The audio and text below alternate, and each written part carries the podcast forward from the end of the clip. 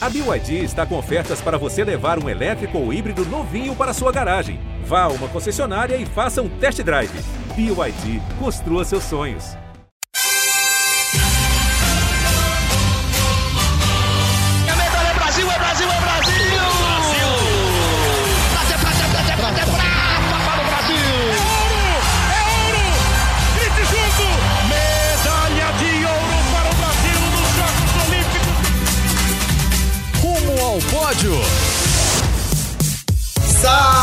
Saudações Olímpicas! Este é o Rumo ao Pódio, o podcast de esportes olímpicos da Globo. Eu sou Marcel Merguiz, estou em casa, em São Paulo. Hoje, infelizmente, não estou no estúdio. Hoje, terça-feira, 23 de novembro de 2021, faltam apenas 976 dias para a cerimônia de abertura dos Jogos Olímpicos de Paris em 2024. Também muito mais perto, faltam apenas, agora sim, apenas 73 dias para a abertura dos Jogos Olímpicos de Inverno em Pequim. E, mais do que isso, Começa depois de amanhã, sim, quinta-feira, os Jogos Pan-Americanos Júnior. O primeiro, o primeiro Jogos Pan-Americanos, ou os, os, primeiros Jogos Pan-Americanos Júnior, consertando aqui em Cali, na Colômbia. Hoje à tarde, nessa terça, já tem Brasil, enquadra Brasil e Cuba no handball. E sobre tudo isso e muito mais, vamos falar com ele, Guilherme Costa. Bom dia, boa tarde, boa noite, Gui, tudo bom? Fala Marcel, bom dia, boa tarde, boa noite para todo mundo ligado no Rumo ao Pódio. E nessa toda numerada que você mandou aí, vale dizer que, que já passaram mais de 100 dias depois do encerramento dos Jogos Olímpicos de Tóquio. Então, assim, a gente já foi quase um décimo do caminho que a gente está esperando até as Olimpíadas de Paris 2024. Um caminho que vai ser menor, mas já andou, viu? Você andou 10%, já é por mais que muitos atletas ainda estejam de férias, muitos não voltaram a competir, mas já teve tanta coisa nesses três meses também, né, Marcelo? é que olhando assim, ou ouvindo assim, já estamos nos olhando aqui pela internet, mas ouvindo isso dá até um certo ânimo, porque você olha e fala assim, cara, são dez passos para alguma coisa e você já deu o primeiro, assim, falta pouco, tá chegando mesmo. Vou, vou, tirar as aspas da minha entonação do apenas lá, porque então tá, tá chegando mais do que imaginávamos os jogos, e parecia, aconteceu muita coisa, assim, esse a pandemia fez com que muitos, muitos torneios, muitas competições fossem adiadas, atrasadas e meio que deixadas para depois das Olimpíadas, né? Então tinha muita competição que, que já devia ter acontecido, que está acontecendo agora, então deu uma concentradinha de, de, de mundiais, por exemplo, é, agora nesse fim de ano, e o ano que vem vira um, um atropelando o outro, assim, vê um mundial atrás do outro. Então, é, claro que lamentamos muito pelos adiamentos, lamentamos ainda mais por ter passado por uma pandemia que tirou tanta,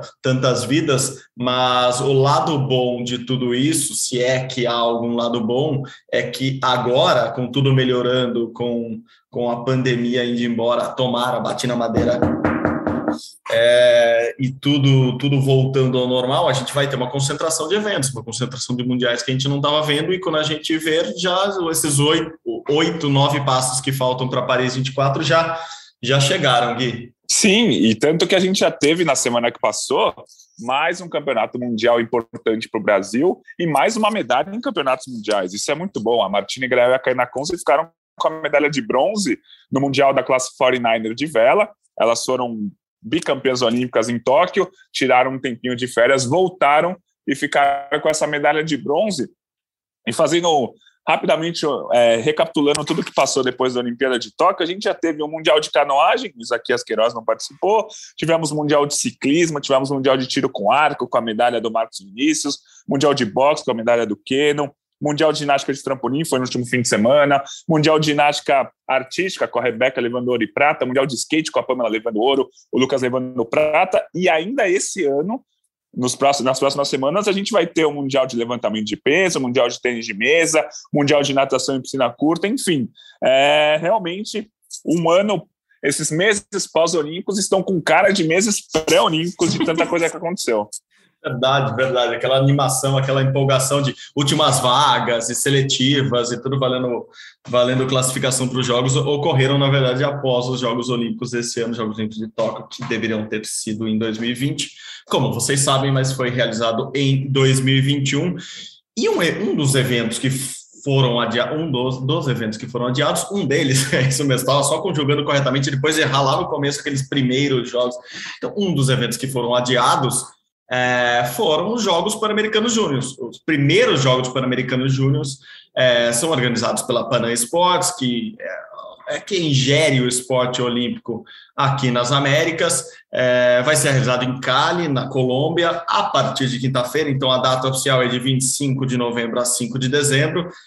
São jogos sub-23, mas cada esporte pode definir o limite ali. Então, tem esporte que é sub-22, tem esporte que é sub-18, tem esporte que é sub-15, a ginástica feminina, por exemplo, a ginástica feminina é sub-15. Uh, então, tem essas variações, cada, cada modalidade, cada esporte pode é, definir a, a, sua idade limite. E quando você fala de sub-22, sub-23, já tem muita gente que é importante no cenário mundial do esporte. Então, teremos é, medalhistas olímpicos lá, assim, ó, os dominicanos do, do revezamento é, 4x400 Irão, por exemplo, teremos campeões mundiais. A brasileira Pamela Rosa, do skate, o Skate Street estará lá, então teremos atletas importantes, mas o que chama atenção, além de a gente ver toda a categoria de base das Américas se movimentando, é que esses jogos, esses jogos de Cali, valem vaga para os Jogos Pan-Americanos de Santiago em 2023, Pan de Santiago ou Pan mesmo, aquele formalzão lá que a gente conhece há tantos e tantos anos, é, serão em 2023 na capital do Chile, e os campeões da maioria dos esportes, só três esportes, é, se eu não estiver enganado aqui, esgrima, nado artístico e handball, acho que são esses mesmos. Só esses três que não vão ter vagas classificatórias diretas para o PAN PAN de Santiago. Então, por exemplo, Pamela Rosa, é, no skate, se ela for campeã agora em Cali, ela garante já a vaga formal dela, já está classificada para o PAN de, PAN de Santiago. Então, ganhou em Cali, ingresso, passagem para Santiago, e em Santiago vai ter a estreia do skate nos Jogos Pan-Americanos.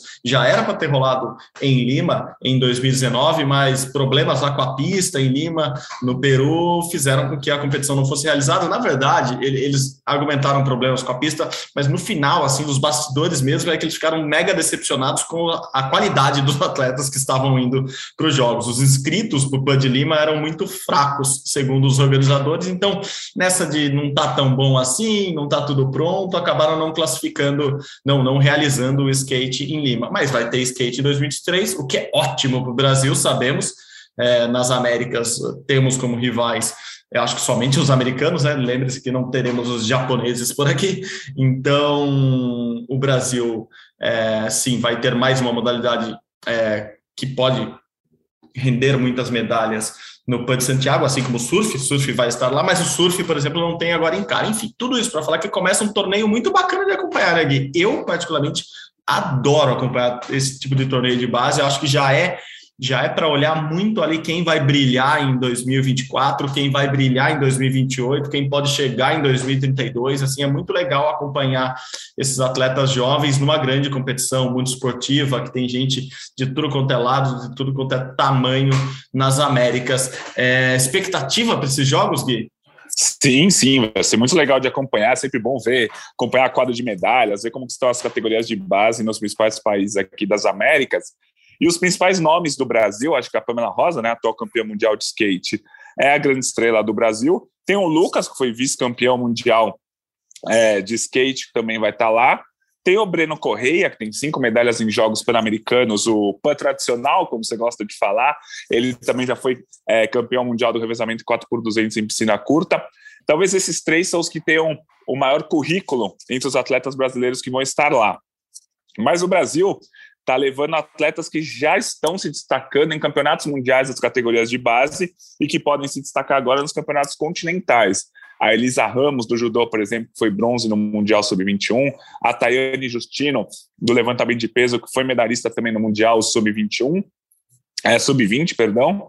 É, e tem um atleta que eu acho que é o vôlei de praia do Brasil, que a gente já falou algumas vezes que foi decepcionante na Olimpíada de Tóquio e tal, tem um atleta que está se destacando muito no, no circuito nacional adulto já, que é o Renato. O Renato tem jogado com o Vitor Felipe. Eles ganharam juntos três medalhas já no circuito mundial, três medalhas no circuito nacional, três medalhas de ouro, vencendo Alisson, vencendo Evandro, enfim. E ele vai jogar o Renato no, no Júnior de vôlei de praia com o irmão gêmeo dele, que é o Rafael. os dois já foram, os dois já foram campeões mundiais sub-21 em 2019, jogando juntos, e agora vão jogar esse PAN juntos. E aí, é, para os narradores, vai ser um pouquinho complicado de saber, vai ter que ir pelo número, mesmo número um e número dois. Isso é, é maravilhoso.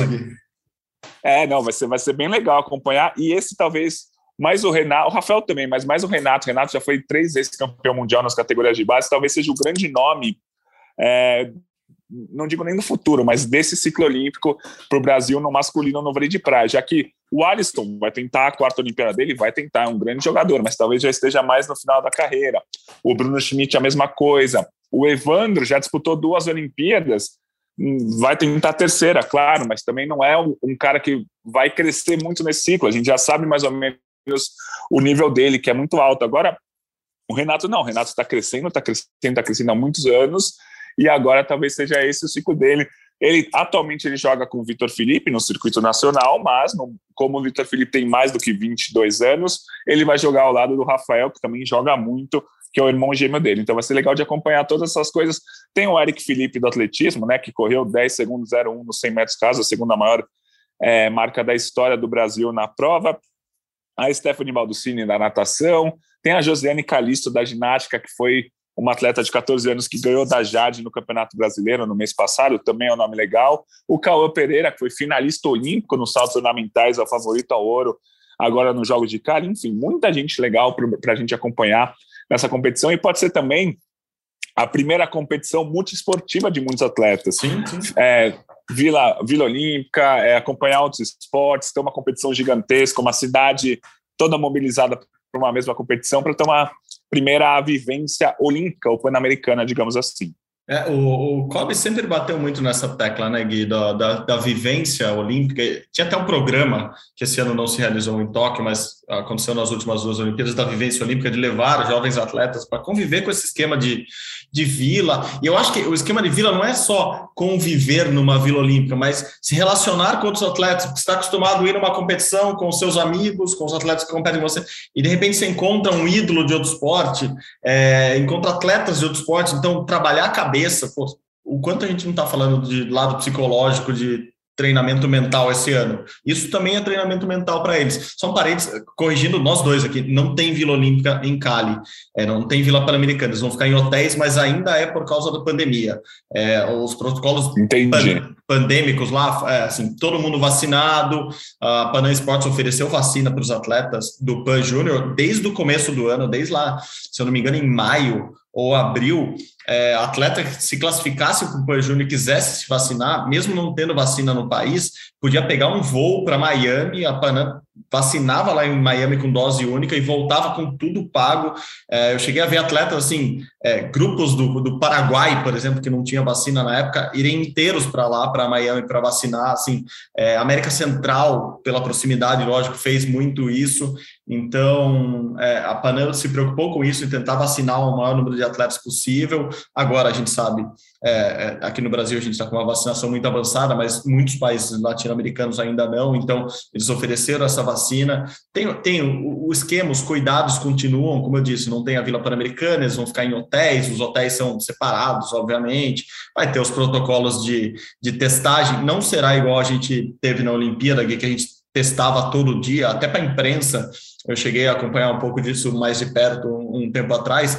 É, a testagem a cada três dias, o que de cara preocupou um pouco as, as comissões técnicas, as delegações, porque testagem a cada três dias, você tem um gap ali, você tem um risco que você corre, é, mas foi mantida a testagem a cada três dias. Daí, claro, máscara, esses cuidados todos que a gente já está bem acostumados, então não é uma competição totalmente aberta, vai ter torcida, isso é importante. É a primeira competição muito esportiva é, da pandemia com torcida. Né? Não tivemos nem na Olimpíada nem na Paralimpíada é, torcedores. Lá em Cali, o governo colombiano liberou para 50% da capacidade das arenas.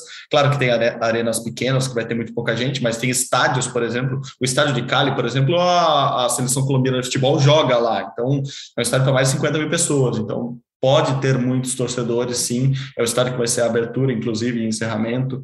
É, então, há, há, uma preocupação toda muito grande com, com, com essa parte com essa parte de saúde ainda, né? Como a gente está falando aqui, a gente está saindo, está num período melhor do que estava quatro meses atrás nas Olimpíadas, é, mas ainda é, requer muito cuidado eu ri na hora que você falou do, do, Renato e do Rafael como dupla, porque eu não sei nem se você estava nesse papo comigo, Gui, mas uma certa vez, agora, durante o período pós-olímpico, é, conversando com, com o pessoal que, que, que, entende bastante do vôlei de praia, é, entende bastante do esporte olímpico brasileiro, é, e falando dessas trocas de dupla, tal, a formação da Ana Patrícia e da, da Duda era algo um pouco óbvio. Aí, um, bom exemplo, aliás, de jogos da juventude, né? Campeãs dos Jogos Olímpicos da Juventude há 10 anos e agora voltando a jogar juntas.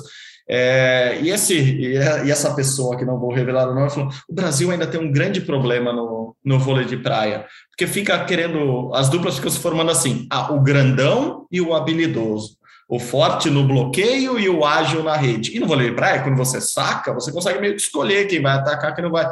Acabou isso agora, com dois gêmeos jogando, você, você tem a, a, dupla quase que perfeita, né? Assim como foram, formaram, acho que talvez a melhor dupla de, de tênis de todos os tempos, os irmãos Bryan, os americanos que ganharam tudo, porque é incrível, você tem o, o perfil ideal, assim, se você tem um jogador de vôlei de praia ou como de tênis que joga bem ali, você tem o irmão gêmeo dele, quer dizer que você tem eles fazendo todas as funções muito bem, além, claro, de confundir narradores, adversários, comentaristas, torcedores, que pode ser uma arma. Não, e o interessante dos, dos irmãos Brian do tênis, você falou, é que um é destro e o outro é canhoto, o que é, deixa mais curioso perfeito. tudo aí. Não, e é perfeito. Para quem joga dupla no tênis, é perfeito, porque você cobre a quadra melhor ainda. Não sei, vamos. Não sei, talvez você saiba. Rafael e, e Renato são, são, são destros, ambidestros, canhotos. Se e aí um eu destro, já sei. Bom, vamos investigar isso. Vamos investigar. Semana que vem teremos respostas. Aproveito falar em semana que vem. Semana passada eu errei três vezes o, o nome do Lucas Rabelo, inclusive errei o apelido dele, né? Vocês corrigiram sim. nas redes sociais, obrigado para quem ouve, para os três ouvintes do Rumo ao Pódio, dois deles nos corrigiram, então, muito obrigado. Ele não é o Bochecha, não é o Bochecha, tinha confundido mesmo. E aí é Lucas Rabelo, e ele estará lá, vice-campeão mundial, então, a principal potência do Brasil nos Jogos de Cali, é, podemos dizer, é o skate é, porque teremos um, uma campeã mundial e um vice-campeão mundial, só tem um, é, são, é só um atleta mesmo do skate no, é, por país, então é restrito e o Brasil mandou a potência total, mandou o melhor que tinha neste momento para lá. É, que bom, tomara que venham dois ouros. Já é depois da manhã, se não me engano, sexta-feira. Sim. É, então já, já vamos começar aí com, com. O Brasil deve ganhar muito ouro, deve ganhar muita medalha nesse PAN. O Brasil já é uma potência pan-americana é, deve, como vai com uma, com uma equipe muito forte nesse PAN, deve ganhar ainda mais. Então, para quem gosta de ver o Brasil ganhando, aí, uma boa chance. É, finalizando aqueles seus números, você deu nomes maravilhosos, Gui. É, são 12 atletas que estiveram em Tóquio, então que estão nesse PAN é, e cinco medalhistas do último PAN, mas o PAN adulto, o PAN tradicional, o PAN sênior, sei lá como a gente vai chamar o, é. o PAN, PAN para não ficar confundindo, mas é, cinco medalhistas do PAN e 25 atletas dos últimos Jogos da Juventude, que foram em 2018. É, em Buenos Aires, então tem muita gente já que está criando essa casquinha de experiência para as próximas competições que vem por aí, Gui. E não, só para falar das vagas para o PAN que você falou. Ah, boa os campeões de, da grande maioria das modalidades, o campeão nominalmente vai garantir uma vaga no PAN de 2023. Então, uhum. vamos pegar aqui, por exemplo, se no judô, que o Brasil, claro, está com uma equipe jovem, é, na categoria até 57 quilos, a Tayane Lemos seja campeã. Ela vai estar garantida no PAN de 2023, mas o Brasil vai poder levar uma outra atleta nessa categoria no PAN de 2023. Essa categoria, por exemplo, é da Rafaela Silva. Então, a Rafaela Silva pode sim e para o PAN de 2023. Aí vai os países que tiverem os campeões desse PAN Júnior vão ter direito a ter duas equipes, é, dois atletas na mesma categoria no PAN adulto. Outras modalidades, principalmente as coletivas, o basquete 3x3, o beisebol, o vôlei, o softball, o vôlei de praia, inclusive o boxe e o wrestling, aí é a vaga do país. Se o, uhum. se o Brasil for campeão, o atleta em si não está garantido, mas o país já está com uma vaga garantida. E como você bem falou, esgrima, handball e nada artístico não valem vagas para os Jogos do PAN 2023. Não, perfeito. Isso, por exemplo, em, em, esportes como o judô, que o Brasil vai muito bem, o Brasil gabarita no PAN, né? Assim, conquista medalha em todas as categorias, muitas vezes conquista é, ouro na maioria das categorias. Ter dois atletas é uma baita chance de ter uma final brasileira, por exemplo. Então, é, é muito importante, sim. Acho que por, também por isso o, o Kobe tá, tá levando, ou tentou levar força máxima, é, porque tentou. Tem atletas, por exemplo, Alisson dos Santos tem idade, é sub-23 a competição, ele tem 21 anos, então o Alisson, o Pio, né, do medalhista de bronze nos 400 metros com barreira em Tóquio, foi pré-convocado, esteve na primeira chamada, vamos dizer assim, da, da Confederação Brasileira de Atletismo, mas assim, não, não tem condições de ir lá. Assim, o Pio tirou umas férias, é, férias, férias mesmo, ficou sem treinar. Ele voltou a treinar cinco semanas exatamente. Eu estive com ele semana passada, ele estava falando isso. Faz exatamente cinco semanas que ele voltou a treinar. E cinco semanas no atletismo é a base da base. Assim, o Pio não está nem correndo, não está dando uma voltinha no, na, na pista, pulando as barreiras ainda. Ele está naquele treinamento de base total, porque ele só vai competir daqui a quatro, cinco meses. Assim, o Pio não compete no, no, na, na janela indoor do atletismo, por exemplo, que não tem 400 é, com barreira indoor possível de disputar. Se ele não vai para o Mundial Indoor, que é no começo do ano que vem. Então, o Pio não tem competição já em fevereiro. O Pio vai ter competição em março, abril. Então, não, não valia a pena ele atrapalhar todo o processo dele num ano. O ano dele começou agora e termina só em outubro do ano que vem é, apressar essa janela de treinamento, esse, esse ritmo de treinamento, é, num ano que tem Mundial ano que vem, que ele vai disputar provavelmente todas as etapas possíveis, né, que tiverem a prova dele da Diamond League. Então, é, o Pio é o grande desfalque dessa, dessa, dessa delegação brasileira, porque ele poderia estar lá e não vai, mas de qualquer forma, acho que é um evento para a gente acompanhar de perto. É rápido, né? Assim, não podia ser mais demorado, eu digo. É rápido, mas são só 10 dias, né? Normalmente os eventos olímpicos é, pan-americanos têm duas, são duas semanas, então são 10 dias que a gente vai comentar bastante aqui. Semana que vem a gente traz já os primeiros resultados, já dá para ter uma ideia de como o Brasil está indo.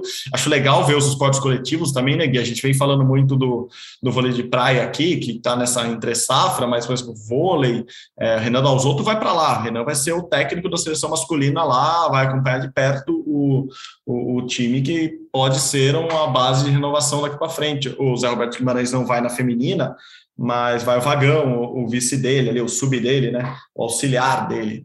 É, então, vamos, vamos prestar atenção também para ver como está o futuro do Brasil nessas, nessas, nesses esportes, nessas modalidades coletivas também. Acho que também serve muito para isso, uma competição como essa de Cali, Gui. Não, só para fechar também, acho que tem alguns últimos destaques, a gente tem o Miguel Hidalgo, que vai competir no triatlo, né? Ele é triatleta, já participou, inclusive, de etapas do circuito mundial e também vai competir nos 5 mil metros do atletismo. Ele está inscrito no triatlo e no atletismo. E será legal também acompanhar a estreia da classe Ike Foil, yeah. da vela, que é a primeira, a, vai ser olímpico pela primeira vez em Paris 2024, talvez seja o primeiro evento multiesportivo que o Brasil vai poder participar é, nessa categoria, então vai ser interessante acompanhar também essa, essa prova nesses Jogos Pan-Americanos. Não, muito, muito bem lembrado, quando eu vi o nome do, do Hidalgo no, nas duas, muito curioso, não é comum isso acontecer e vai, e vai rolar agora. É, falando em nomes, você falou da Ike Foil, a nova, nova categoria da vela, né, a nova classe da vela, e a representante brasileira na Ike Foil é a Giovana Prata, que é filha do Marcelo Prata, do, Prada, desculpa, Marcelo Prada, Giovana Prada, filha do Marcelo Prada, medalhista olímpico. Então temos aí uma, uma continuação. Não, Bruno, Bruno Prada. Bruno, né? Marcelo, estou confundindo com Marcelo Ferreira. Marcelo isso. Ferreira. É. Isso, não, Bruno Prada, desculpa, então é isso. Bruno Prada, que é o pai da Giovana. Giovana, desculpa, Bruno, desculpa, Marcelo, você não tem nada a ver com esse assunto, não. Estamos, confundindo apenas parceiros de outros velejadores aqui. Estamos, é, eu, né, Marcel com o Marcel Merguizo, confundindo, mas, enfim, é, eu acho que esses, esses nomes destacados são bons. Eu ficaria de olho na Giovana. A Giovana esteve na, na Olimpíada da Juventude em 2018, não conquistou medalha mas foi bem. É, o, o, Bruno não foi para lá acompanhar, porque o Bruno estava competindo ainda na época, estava na Europa, não pôde acompanhar a filha. Não sei se ele vai para Cali agora, mas é um, é um nome para a gente prestar atenção. Sim, como você disse, no atletismo, ficaria de olho no, no Eric, de repente, vai que ele bate aí essa quebra a barreira dos 10 segundos lá em Cali. Gui, mudando de assunto agora, indo para outro bem legal, essa semana tem Mundial de Tênis de Mesa e, mais do que isso, o Brasil vai com cabeça de chave top 4. Hugo Calderano, enfim, foi anunciado como quarto colocado do ranking mundial de tênis de mesa e temos o Mundial de Tênis de Mesa começando já hoje. Hugo Calderano joga amanhã, ele entra de bye nessa primeira rodada. O que, que podemos esperar de Hugo Calderano, que pega o vencedor de João Monteiro e Brian Afanador? Prometi que não ia rir nem fazer trocadilho com o afanador, mas eu não me aguento. Então pega Brian, afanador de Porto Rico, ou João Monteiro de Portugal. É, espero que passe o Brian, só para a gente fazer trocadilhos com Hugo roubou a vaga de Brian nas, na próxima fase. Pronto, falei. o Hugo Calderano não tem uma medalha. Na verdade, o Brasil jamais conquistou uma medalha em campeonatos mundiais de tênis de mesa. Talvez essa seja a grande oportunidade da história. O Hugo, quarto colocado do ranking mundial, vai ser o cabeça de chave número 3, porque os dois principais chineses, né, os últimos campeões olímpicos, o Xuxin e o Malong, eles não estão Nessa competição, a Federação Chinesa resolveu abrir para mais atletas jovens. Tem cinco chineses na chave, o que vai dificultar um pouco a vida do Hugo Calderano, um pouco, eu diria muito. Mas os dois principais nomes dos últimos anos não estão no Campeonato Mundial, o que não significa que os chineses não vão fazer a RAP e ganhar várias medalhas. A chave do Hugo Calderano, a princípio, as primeiras rodadas, até por ele ser o terceiro cabeça de chave, é, a princípio é tranquilo até as oitavas de final Aí nas oitavas de final ele pode pegar um sul-coreano, que é o nono colocado do ranking mundial, o Jang Yun-shin. E aí, a partir das quartas, aí deve vir pedreira, seja lá quem for, pode vir, pode ser o chinês, pode ser o Beachford, que é o inglês também, que é muito bom, pode ser o Lin, que é outro chinês, pode ser o Fan Zhendong, que é um outro chinês, que atualmente é o líder do ranking mundial, tem o Wang também, enfim. A chave do Hugo Calderano até as oitavas é um pouco mais tranquila. A partir das quartas, vai complicar bastante, mas talvez seja a principal chance da história do Brasil conquistar uma medalha. O interessante é que o Hugo Calderano ele não perdeu nenhum jogo ainda desde que ele foi eliminado das Olimpíadas. Ele disputou um torneio em Doha e ganhou, disputou o Pan-Americano individual e ganhou.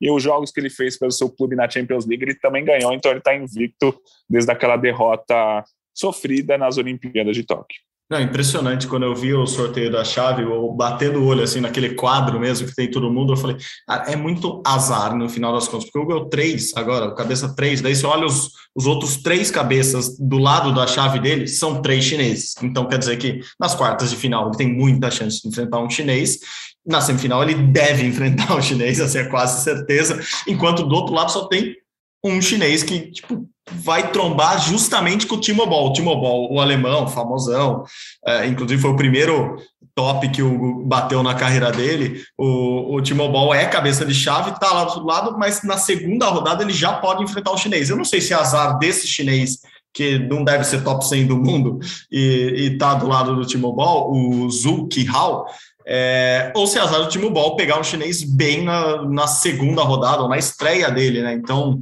é, é, engraçado um torneio que é tão dominado pelos chineses, quando você, você vê o sorteio ali, você pode dar esse azar de ter quatro chineses do seu lado, ou só ter um, só que você enfrenta esse um logo depois que você, logo na sua estreia. É verdade. Vamos ver como é que o Hugo vai se desenvolver nessa chave, lembrando sempre que o Brasil tem outros atletas classificados para esse campeonato mundial. O Thiago Monteiro está na chave individual, o Eric Jout também está, o Gustavo Tiboy e o Vitor Ishi também. O Brasil com um time completo no masculino, cinco atletas no individual. No feminino, eu vou te dizer que a Bruna Takahashi não, não deu lá muita sorte, né? Ela, ela estreia contra uma atleta da Índia, mas na segunda rodada pode pegar a Miu Hirano, que é uma japonesa super campeã, top 10 do ranking mundial. No feminino, o Brasil tem a Bruna Takahashi competindo no individual. Além dela, tem também a Caroline Kumahara, uhum. que vai estrear contra uma atleta do Vietnã. Aí o Brasil também está representado na chave de duplas e duplas mistas. Dupla mista acho que vai ser legal acompanhar como que está a dupla brasileira formada pelo, pelo Vitor e pela Bruna Takahashi. Foi uma dupla que tentou a vaga olímpica, não conseguiu, é, mas ganhou recentemente o Pan-Americano. Talvez essa, essa dupla seja a dupla brasileira para esse ciclo na dupla mista, já que o Hugo Calderano deve focar só no individual. E aí o Brasil tentar formar uma dupla mista forte, o que dá para formar. O Vitor Ixi e a Bruna fariam ou formam uma boa dupla. Eles vão estrear contra o time da Federação Russa, digamos assim, né? Porque eles seguem não sendo não defendendo a bandeira russa, e na segunda rodada, se eles vencerem a primeira, vão pegar uma dupla de Belarus, que é a cabeça de chave número 7. Então vamos acompanhar a dupla mista. Além do Calderano, acho que essa dupla mista pode trazer bons resultados para o Brasil.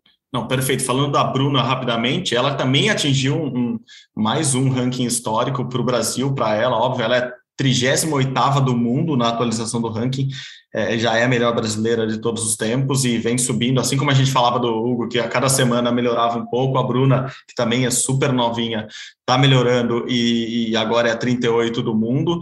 É, outro número importante, né? O Mundial é em Houston, vai até dia 29, vamos prestar atenção nisso. E faz dois anos que não tem Mundial, então todo mundo estava muito atento a esse Mundial, né? Por causa da pandemia, ele acabou sendo adiado. É muito, muito legal ver o, o Mundial chamando a atenção.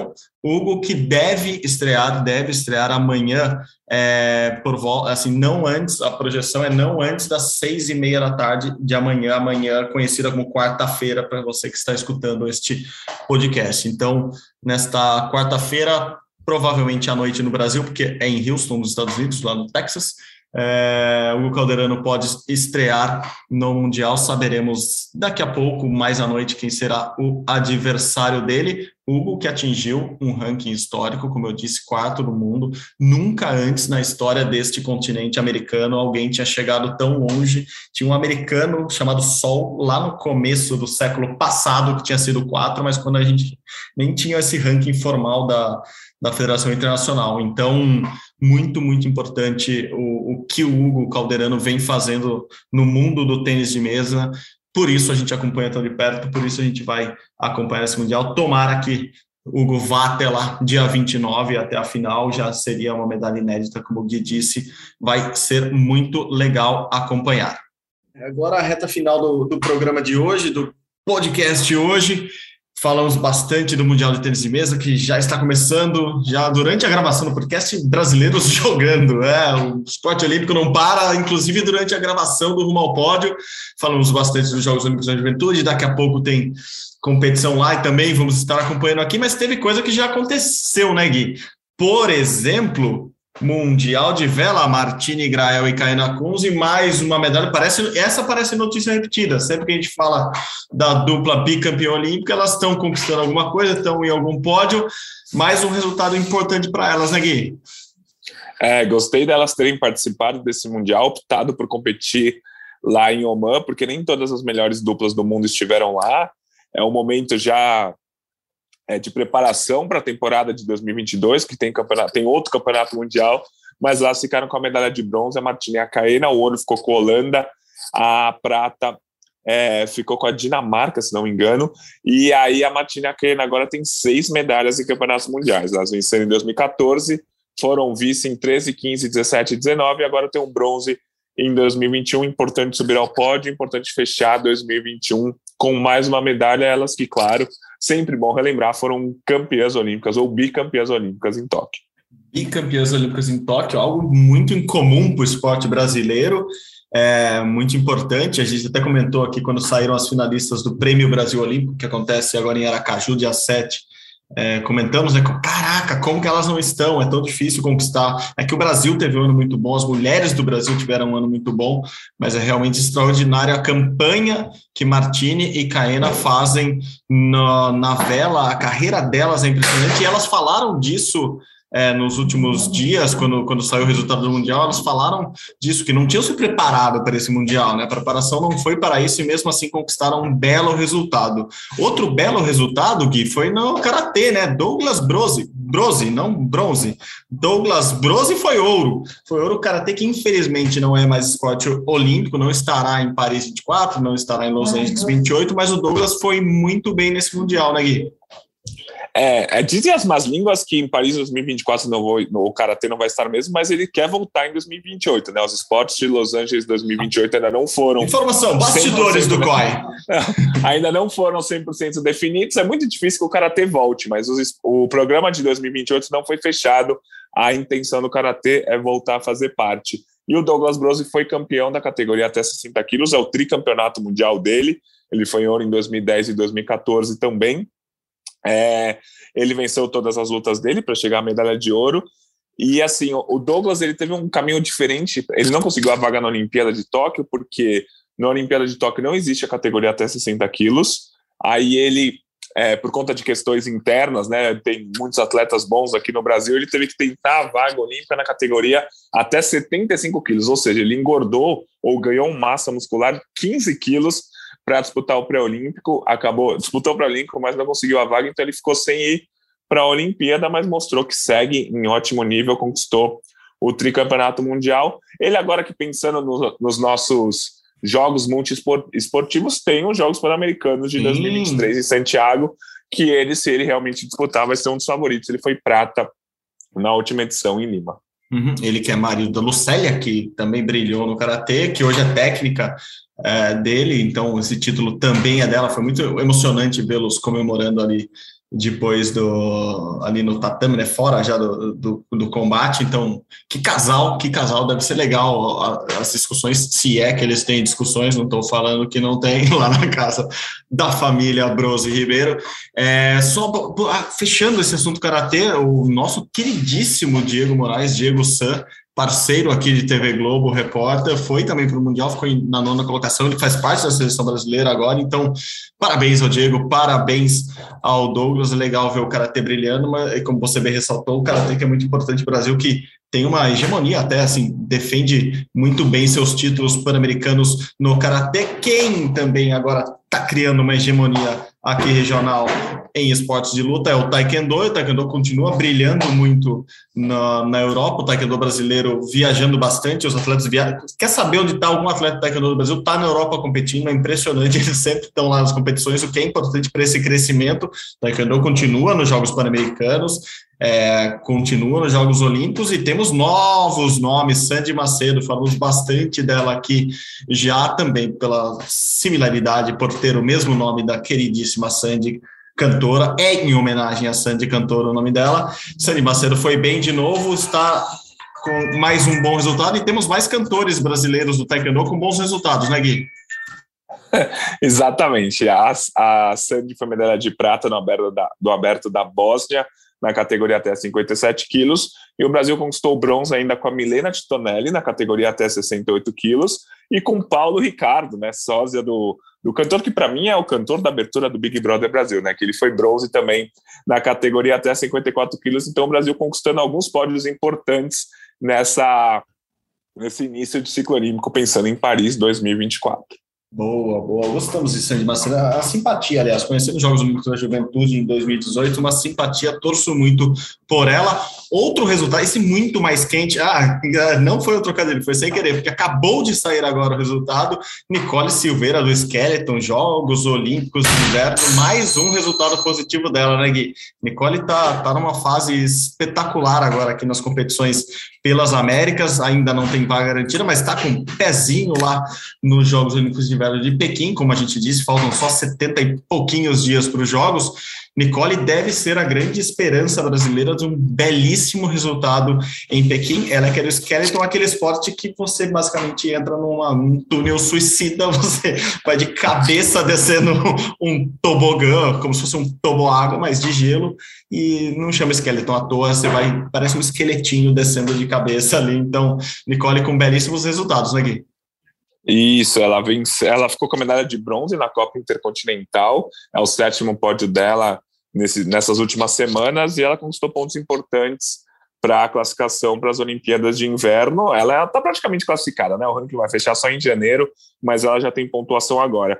É, vai ser interessante ver agora nas próximas competições dela, que aí já vão ser etapas da Copa do Mundo muito mais importantes, com atletas muito mais relevantes participando para a gente ver o real nível que ela está agora. Esses, essas conquistas foram importantes, ela venceu atletas importantes, mas acho que dá para a gente começar a pensar em ela ser top 10 nas Olimpíadas de Inverno, a partir do momento que a gente vê ela conquistando bons resultados nas etapas da Copa do Mundo. Lembrando que a melhor posição da história do Brasil em Jogos de Inverno, em qualquer modalidade, em qualquer categoria, foi a nona posição da Isabel Clark no snowboard na Olimpíada de 2006. Ou seja, dá para a gente sonhar com isso aí, mas melhor ter um pouco os pés no chão e esperar os resultados das Copas do Mundo, que a gente vai ter agora dezembro, janeiro, para ver como a Nicole está. Mas ela com certeza está muito melhor que estava no ano passado, quando ela foi 17 no Campeonato Mundial, por exemplo.